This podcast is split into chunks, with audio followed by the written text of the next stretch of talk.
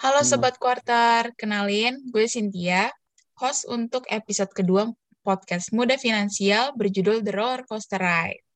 Nah, kenapa sih roller coaster? Karena di episode kali ini kita mau ngungkapin bahwa bisnis tuh ada naiknya, ada turunnya kayak roller coaster.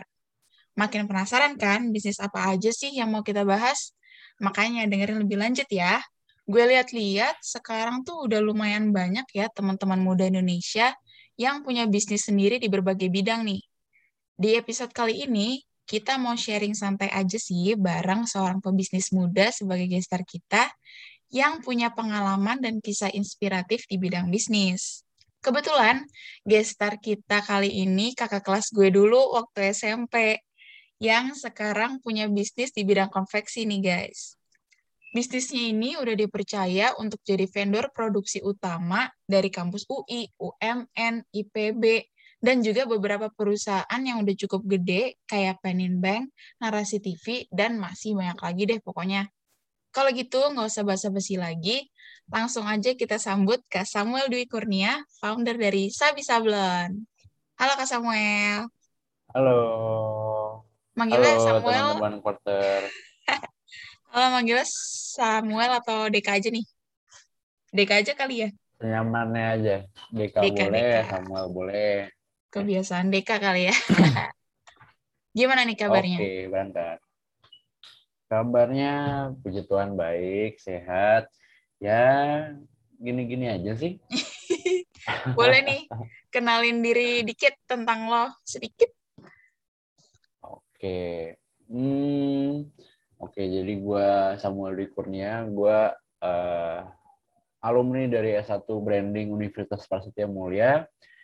Hmm, gua angkatan 2017 kemarin kuliah. Baru lulus, baru wisuda.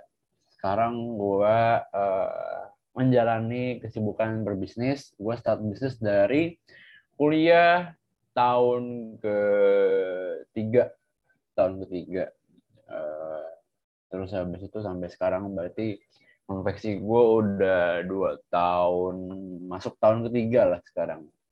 Itu kesibukannya Berarti- ya berangkat kerja pagi sampai malam. Gitu. Jadi awal mula lo bikin bisnis tuh karena harus dari kampus atau karena emang pengen? Eh, asal mulai gue bikin bisnis karena gue butuh uang. Hmm, iya iya iya. Jadi eh, beda sama beda sama jurusan bisnis. Jurusan bisnis di kampus gue itu memang bikin bisnis.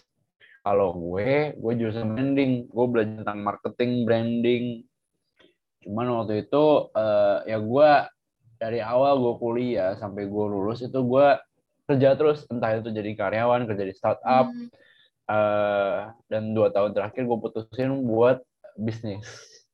Karena jam kerja gue kalau berbisnis itu fleksibel gue yang ngatur. Oh iya iya iya. Kenapa pilihnya Gitu. konveksi sih? Nah, eh ya sebenarnya bukan memilih yang gimana banget ya.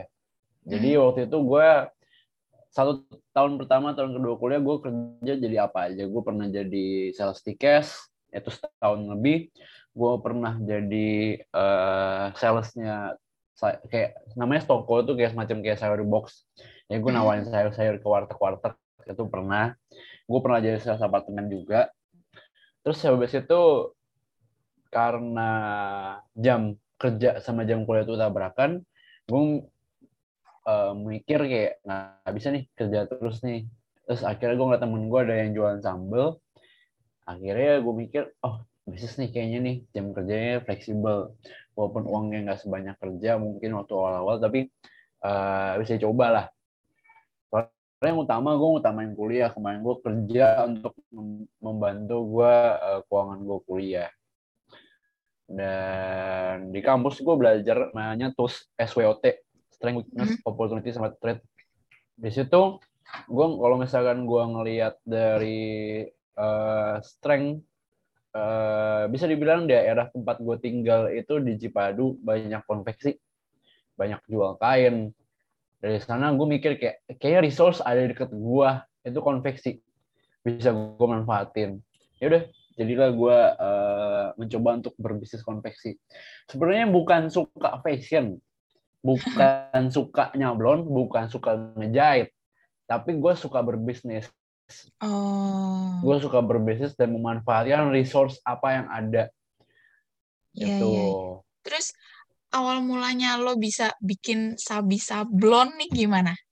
awal mulanya eh, semua karena dibantu sama Tuhan sih jadi ya itu karena jam kerja gue tabrakan sama kuliah gue ngedecide oke gue mau bisnis bisnisnya konveksi tiba-tiba berapa hari kemudian datang teman abah ngechat teman gue teman SMA dek eh, gue mau bikin kaos di mana ya? Tahu nggak tempatnya? Wah, oke anjir ini nggak nggak apa namanya eh gue baru mau bikin loh. Iya iya. gitu loh. Pas banget ya. kenapa ke gua? Gue bingung gitu loh. Iya teman gue anak UMN ayo udah gue Hmm. bilang dong oh aku tahu aku bisa bisa gue bilang gitu. Aku bisa.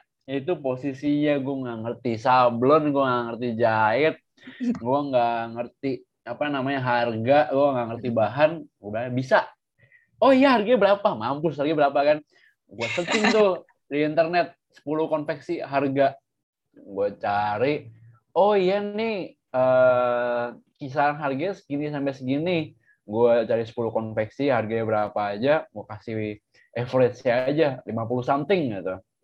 Oh, oke bahannya apa aja Sam? Mampus bahannya apa aja nih? Gue nggak ngerti kan? Cari lagi di Google. Bahan sablon kaos dan pastel dan rubber. Nih gue copy paste dari internet set. Nih rubber ini pastel kayak gini. Oh oke Sam. Buat kaosnya aduh kaosnya gue gak ngerti apa-apa ada 30S 20S gue cari dari internet gue copy paste kayak gini. Bahannya. Oh oke oke oke. Yaudah aku mau yang ini. Oke siap. Gue desainnya kan gue desainnya. Oke habis itu gue tanya sama dia. Chan deadline-nya kapan? Date-nya tiga minggu lagi. Oke DP ke gue 50 persen. Yaudah dia DP ke gue seminggu pertama gue muter nyari tempat kaos supplier kaos Eh, abis itu beres gue jadi tempat sablon itu pengalaman pertama kali gue Wah, gue nggak nyangka banget sih ternyata pertama kalinya tuh lo bilang bisa tapi sampai sekarang jadi bisa beneran. Iya ya kan? bener Untungnya Ya, beneran. Ya, Terus, tapi Hah? itu modal modal nekat itu iya betul. emang cukup apa ya cukup eh, apa ya bisa dibilang paradoks lah. Kalau lu kalau misalnya eh, alam nggak membantu lu untuk Tuhan lah Tuhan yang ngebantu lu untuk bisa eh, berhasil gue kan berantakan. Soalnya gue udah dua tiga kali manfaatin modal nekat gue ini untuk melakukan aksi-aksi yang apa ya rada ekstrim lah. Dan ya, puji Tuhan alhamdulillah aman. Bisa Oh, beres. Walaupun walaupun Hmm. opportunity-nya 50-50 Oh iya iya iya. Berarti teman-teman lo itu ikut gabung pas kapan? eh pertama kali gue sendiri abis itu gue ngajak Kevas. Itu karena gue jalanin orderan pertama gue memperhatikan dinamikanya konveksi. Em, kayaknya kalau gue jalan sendiri eh, kurang. Karena gue sadar akan kemampuan gue sih. Gue sadar eh, kemampuan gue apa kelebihan gue apa kekurangan gue apa gue ngeliat gue punya banyak kekurangan yang ini bisa bikin eh, bisa jadi fatal kalau gue handle sendiri. Jadi gue mencari orang lain yang bisa melengkapi kekurangan gue itu modal cari partner yang paling penting itu menurut gue lu tahu kekurangan lu apa lu tahu orang lain ini bisa melengka- melengkapi kekurangan lu gue nggak pernah minta Kevas untuk kemampuannya sama kayak gue enggak tapi dia bisa melengkapi apa kekurangan gue soalnya gue memilih partner gue udah dua kali gagal. Gara-gara modal sama-sama pengen berbisnis doang. Nggak tahu dia nggak kenal gue siap nggak kenal pribadi gue nggak kenal karakter gue nggak kenal kelebihan sama kekurangan kita masing-masing. Akhirnya slack. Karena modal cuman ya ayo bisnis bareng. Tapi semenjak ya itu gue belajar dari dua kali gagal partneran semenjak gue melihat apa kekurangan gue dan apa yang bisa eh, apa kelebihan temen gue yang bisa ngelengkapin gue sejauh ini gue udah berapa kali rekrut uh, partner dan nggak ada masalah puji Tuhan Berarti kalau rekrut partner tuh lebih enak sama teman sendiri atau dari orang yang di luar circle kita, menurut lo? Ah, ini lagi nih. Paradoks kalau ini. Ada plus minus, tergantung kebutuhan. Uh, kebetulan kemarin gue emang pengen partner gue itu temen gue. Ini ngerekrut tim ya, ngerekrut tim atau karyawan ya. Iya, iya. Uh, emang waktu itu gue nyari yang temen gue karena dia paham gue siapa, gue paham dia siapa, gue butuh cepet untuk beraksi. Kalau misalnya gue nggak kenal hmm. dia siapa, gue butuh waktu untuk penyesuaian. Jadi kemarin gue milih Kevas karena apa namanya semasa osis dan uh, eh, SMP, SMP SD dia kenal gue siapa, gue kenal dia siapa. Dan udah itu jadi uh, gue rekrut di apa namanya rekrut dia. Jadi kita istilahnya dia co-founder lah. Dia co-founder sering berjalan waktu jalan enam bulan kalau nggak salah bulan, masuk Lisa karena gue butuh memperbaiki sosmed sosmednya mati. Nggak ada isinya. Tapi order nggak pernah kosong sosmed gue mati. Oh gitu. Uh -uh. ya ya ya. Kalau menurut lo sendiri soft skill sama hard skill yang dibutuhin tuh apa buat orang yang pengen berbisnis? Soft skill sama hard skill. Sorry, uh, kayak gue perlu balik ke pertanyaan sebelumnya dulu deh. Kayak pertanyaan boleh, lu belum gue jawab deh. Uh, ya, ya. Apa kelebihannya sama teman atau sama orang yang nggak gue kenal? Kalau sama oh, teman gue bisa tahu kelebihan kekurangan dia, dia juga tahu kelebihan kekurangan gue, jadi lebih cepet. Tapi kekurangannya adalah uh, kekurangannya adalah kalau sama teman tuh kadang-kadang bias dan ada rasa nggak enakan. Nah itu uh, di situ makanya ada tadi gue nanya. di mana uh, ada barrier di situ ada barrier karena uh, satu nggak enakan satu lagi uh, uh, ngerasa kayak bias kayak kan biasanya temenan gitu loh kok jadi kayak gini.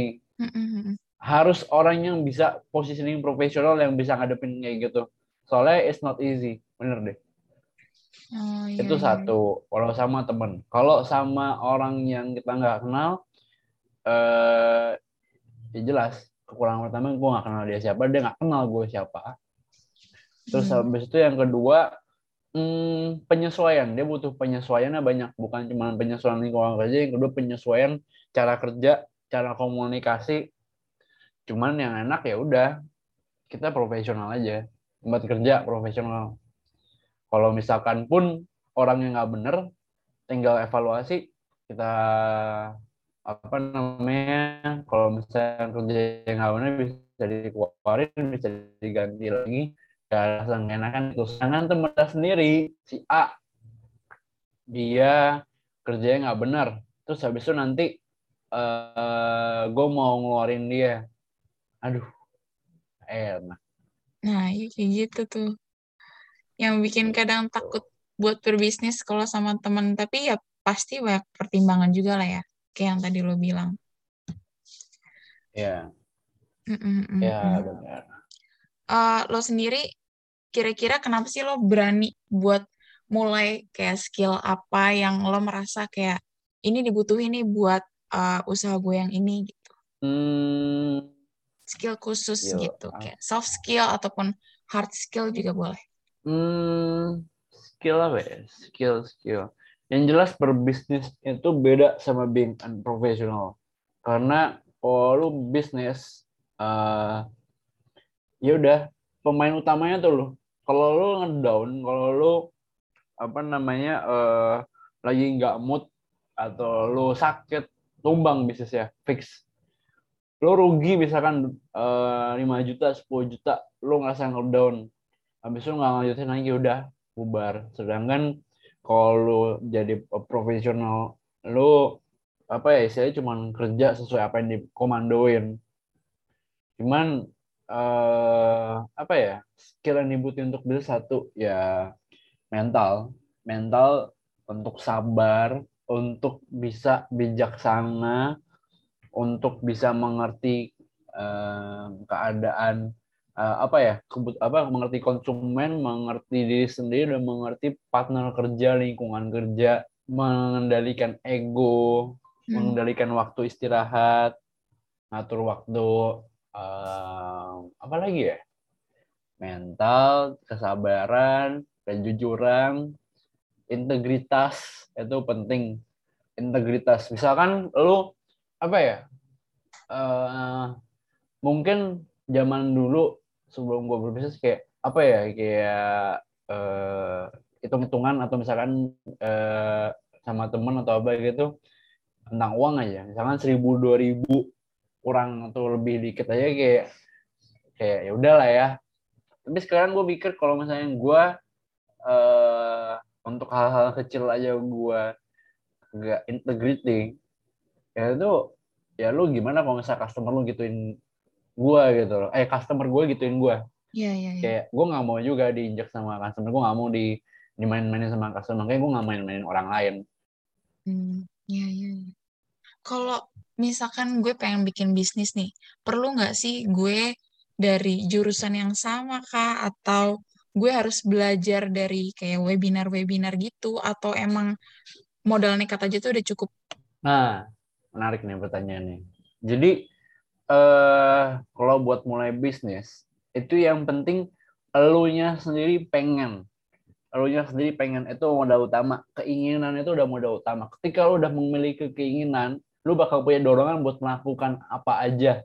Entah itu lu nyari mentor entah itu lu ikut seminar bisnis entah itu lu struggling sendiri yang penting lu punya keinginan. Untuk mau bisnisnya uh, harus sesuai jurusan atau abang enggak. Enggak. Kayak pas anak teknik mesin. Rani hmm. anak uh, uh, FMIPA biologi. Risa anak uh, teknik komu eh sorry dia anak komunikasi Eryo anak sipil Bimo IT yang bisnis sih cuma gue Iya iya iya. Berarti keinginan ya yang utama sebenarnya kalau lo mau bikin bisnis. Yes yang penting itu keinginan dan lu suka ngejalanin hmm. bisnisnya. Hmm entah lu passionate di situ atau lu ngerasa lu bisa berkarya di situ itu udah ya udah tinggal eksekusi aja sih kalau gue bilang. Ya ya selama lo berbisnis nih uh, ups and downs-nya yang menurut lo kayak lo naik banget dan lo turun banget tuh ada nggak? Ups and downs. Selama ada. lo berbisnis di Sabi nih ada banyak. Boleh uh, boleh cerita cerita. kejadiannya. Kejadian itu banyak uh, eh banyak sih. Ya kalau lu memperhatikan gua uh, mungkin teman-teman banyak yang merhatiin juga sih jadi gua dari nol. Mulai semuanya dari nol. Dari yang sekarang tuh uh, ya gue juga nggak juga kalau kayak tiga.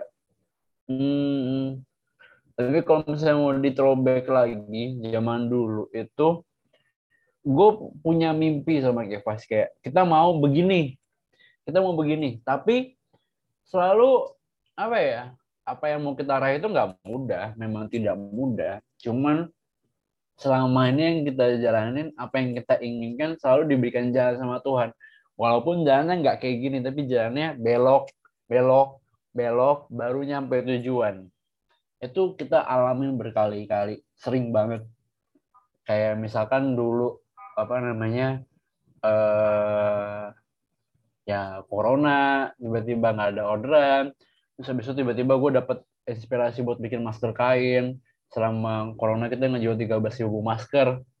Terus habis itu sambil jalan lagi uh, dulu tempat sablon uh, yang biasa kita ngelempar itu uh, udah cesan ternyata timeline kerjanya berantakan ada banyak yang salah. Akhirnya ketemu tempat sablon yang lain lagi dikasih jalan. Terus apa namanya butuh tempat jahit lagi nyari ke sana ke sini eh tiba-tiba dapet orangnya enak. Ya apa ya butuh proses semuanya. Kayak misalnya kemarin juga ada lagi uh, pengen bikin uh, emang tahun lalu sama tahun ini goalsnya gue sama Kevas itu adalah mau eh uh, apa namanya uh, eh, gue punya teman partner gue ada eh bukan partner gue sorry. Teman gue di kampus punya konveksi juga namanya Yosel. Nah dia ini uh, udah jalan lebih dulu, jadi dia total udah empat tahun, gue dua tahun, tiga tahun. Nah gue suka ngobrol sama dia, habis itu kemarin gue ngomong, bro, lo butuh kepala produksi nggak? Ini gue mau naruh temen gue kerja di tempat lo untuk belajar. Dia bilang, oh ya boleh. Udah tuh si Kebas masuk kerja di konveksi temen gue jadi kepala produksi di sana digaji. Tujuannya oh. apa? Untuk belajar Mm. Dan apa namanya uh, ya gue nge-state ngomong sama temen gue ini kalau kita nggak bakal cheating ya kalau misalnya pasar lo di sana ya gue nggak bakal masuk ke pasar lo cuman di situ tujuh ya itu juga dinamika juga asik juga kayak kerja jadi sabi kerja jadi konveksi temen gue nggak gampang ngejalanin itu karena gue dia harus bagi waktu. Gue juga harus me memahami kondisi yang dia alami. Terus tiba-tiba temen gue ngomong e, udah dek. Lo ambil aja konveksi gue. Si Yosel itu ngomong nganggapnya bercanda. Kayak gue baru levelnya seberapa levelnya segini. Tiba-tiba dia ngomong udah ambil aja deh gue kayak nggak gue hirauin. Sampai pernah ada kejadian dia rugi di momen jadi nelfon gue dek lo ambil konveksi gue atau gue jual konveksi gue gue mikir dong ya elah masa gini sih caranya Tuhan? Lo ngasih konveksi ke gue tapi ya hmm. ya udah akhirnya gue ambil konveksinya sekarang. Jadi uh, teman gue gue naikin jadi komisaris gue megang konveksinya dia sekarang gue jadi CEO nya hmm. gitu. Ketika lo ngalamin kayak masa-masa down gitu, pernah kepikiran nggak buat kayak ganti bisnis aja deh, misalkan nyesuain sama keadaan. Apalagi pas corona mulai nih. Nah, ini nih seru nih. Gua kebetulan model orang yang kayak gitu waktu zamannya kuliah awal dan SMA. Jadi ketika gue ngerasa kayak stuck atau problem, gue milih untuk cabut dulu kayak gitu tapi semenjak gue pacaran sama Kevas jalan ninjanya beda. Hmm. jadi lebih lebih dibantu sama dia untuk konsisten. Ini kayak oh reject nih rugi juta dua juta. Ya udah dek perbaikin aja. Kita lanjut lagi. Itu gue untuk facing that case gak gampang. Kayak rugi sejuta gue untung tuh cuma berapa sih? Kalau misalkan apa namanya uh, ordernya dikit ya. Ordernya dikit misalkan 24 piece gue tuh untung dikit gak banyak. Karena gue uh, modal bisnisnya adalah produksi. Untung gue nggak banyak. Rugi sejuta rugi semuanya salah. Ya udah gue nombok pasti. Tapi waktu itu gue udah jalan sama Kemas kayak ya udah nggak apa-apa. Kita ganti aja kita perbaikin. Dan jalan lagi dan setiap kali kita ada rugi supaya Tuhan ganti dengan yang lebih besar lagi. Itu udah kejadian berkali-kali dan kayak uh, tukang gue juga ngomong udah anggap aja ongkos belajar. Itu yang bikin lama-lama. Sekarang gue udah kayak kebal aja sih. Rugi sejuta dua juta lima juta kayak ya udah jalan lagi. Berarti ketika lo ngalamin down uh, yang gimana ya? Yang bikin lo nggak boleh terus down tuh pasti berarti dari pikiran ya? Uh, dari pikiran dan ngadepinnya bareng-bareng gak sendiri Uh, ya, kalau misalkan gue ngadepinnya sendiri, iya. Kalau gue ngadepinnya sendiri, yang bermain hanya pikiran gue. Sedangkan ketika gue ada case uh, rugi kayak gitu, uh, ya temen gue nggak ngedown. Misalkan bludernya deh gue, temen gue nggak ngedown. Ya udah dia ngomong, udah nggak apa lanjut lagi. Pun sebaliknya, ketika yang blunder temen gue si Kevas, ya udah gue bilang, ya udah yuk lanjut lagi, ganti aja.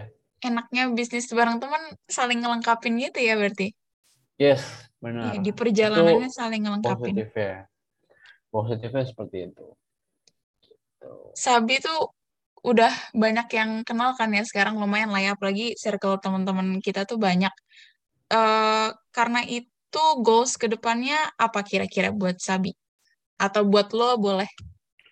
Goals ke depannya mungkin hmm, ya sekarang kondisinya gue punya karyawan 18, kapasitas produksi juga cukup besar. Hmm, lebih ke maksimalin dulu apa yang ada sih. Soalnya gue ngerasa apa yang ada sekarang ini masih bisa dimaksimalkan secara orderan dan juga hmm, apa ya lebih efisiensi sistem dan apa yang kita punya dulu sih kalau gue pribadi ya kayak uh, gue masih punya link teman-teman saudara-saudara yang bisa dimasukin perusahaannya atau kampusnya itu bisa diefisienkan. Dan uh, jangka panjangnya ya bikin skala produksi yang lebih besar lagi. Terus habis itu bikin sistem yang lebih rapi lagi. Sampai di satu titik ya udah ini autopilot. Autopilot dan gue bisa berkarya di tempat lain mungkin. Soalnya gue punya role model temen gue orang Bandung dia udah dia mulai sama kayak gue dari kuliah terus akhirnya dia sekarang udah 10 tahun 11 tahun 12 tahun sekarang udah 12 tahun sekarang dia udah buka brand habis dia buka restoran kerjanya cuma ngontrol doang Berarti lo oh, pengen punya banyak bisnis lain juga gitu ya? Ya istilahnya kalau gua sekarang ini ya sini ya. Mm-mm. Bisnis tuh bukan tempat untuk uh, buat gua sekarang ini ya. In this time gua mikir bisnis bukan tempat untuk nyari untung sebanyak banyak ya, tapi tempat buat berkarya. Hmm, iya iya iya. Lo sendiri punya ukuran nggak kayak gue udah sukses nih gitu? Hmm ini kata-katanya multi tafsir sebenarnya. Lu ngomongin sukses. Hmm. Kalau ngomongin sukses, menurut gue uh, kita ambil definisi sukses dulu deh. Buat gue definisi sukses adalah ketika gue bisa uh, life balance. Gue bisa bahagia life balance. Gue punya kerjaan, gue punya uang, gue punya teman, gue punya pacar, gue bisa uh, apa namanya uh, religi juga apa namanya tetap jalan juga. Itu gue sukses menurut gue seperti itu.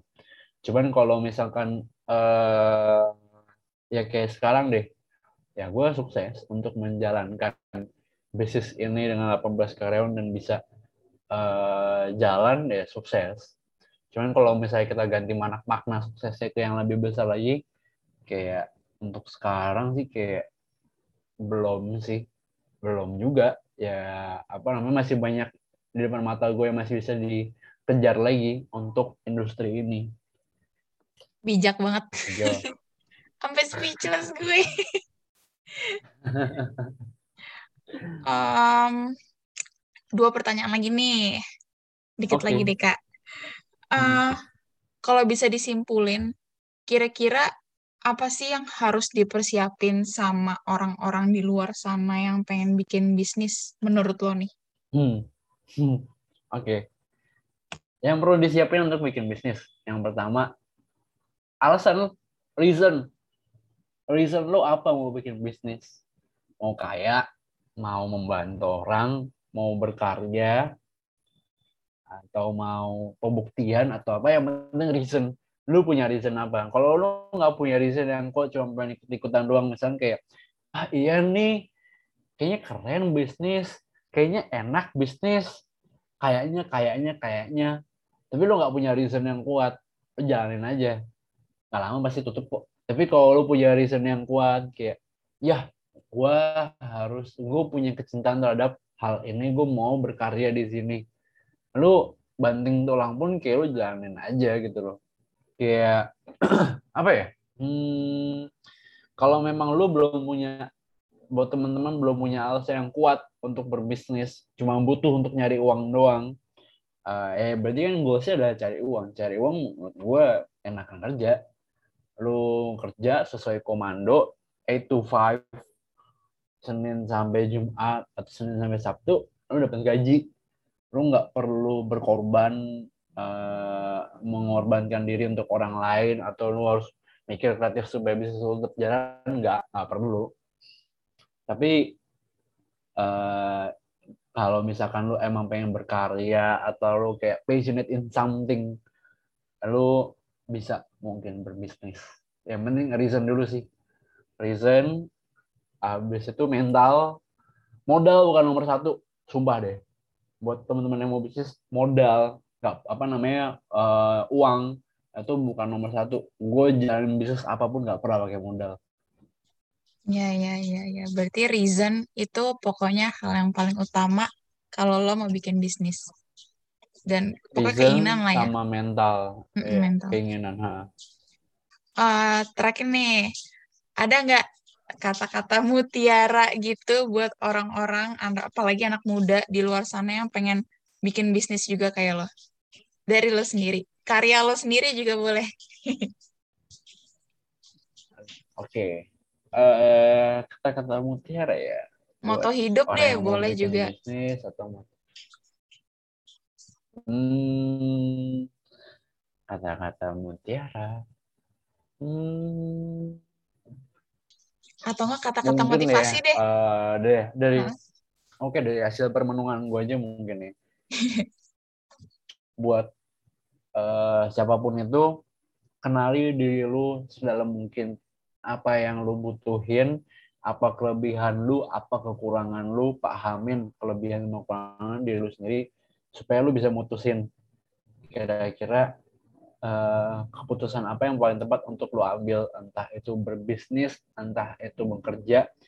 Karena eh, kita nggak bisa stereotip kayak oh ya bisnis lebih bagus daripada being a professional. Enggak ada plus minusnya dan sesuai sama kapasitas masing-masing. Kalau misalkan memang eh, setelah memahami kelebihan dan kekurangan orang lu merasa lebih cocok bekerja dengan apa namanya dengan orang atau dengan perusahaan ya ngomong itu nggak bisa apple to apple sama orang yang berbisnis karena berbisnis itu juga nggak gampang. Berbisnis juga nggak gampang kerja sama orang pun juga nggak gampang. Gua disuruh kerja sama orang bete gue karena gue orangnya independen banget. Gue nggak suka diarahin gue nggak suka didikte kayak ya kamu ini ini ini ini ini. Gue kayak nggak ngerjakan sesuai apa yang gue pikir lebih efisien gitu loh. Kadang-kadang atasan gue tuh orang lain mikir kayak cara paling efisien adalah A, B, C, D, E. Padahal menurut gue enggak. Menurut gue ada cara lain untuk mencapai ke sini. Kalau gue susah untuk kerja sama orang. Tapi eh, mungkin orang lain yang kayak, oh iya, gue harus ngapain? Oh gue harus gini. Iya, tinggal gue kerjain. Ada tantangannya masing-masing lah. Tapi gue sampai sekarang tuh bener-bener gak nyangka banget lo bisa bikin bisnis dan menurut gue mungkin emang belum terlalu besar banget ya tapi udah keren banget sih Deka menurut gue. Gue berharap Ya. banget Sabi tuh bisa dikenal banyak orang lah istilah gitu. Amin, amin. Amin. Kurang lebihnya gitu aja sih Deka. Makasih banyak banget udah bisa hadir dan nyempetin waktu buat sharing santai di podcast keduanya quarter nih. Yeay! Yeay. Semoga para pendengar kita di luar sana termotivasi buat membangun bisnis uh, dari ceritanya lo hari ini gitu. Kalau gitu, gue Cynthia pamit undur diri. Sampai jumpa di podcast Muda Finansial episode berikutnya. Bye-bye. Bye-bye.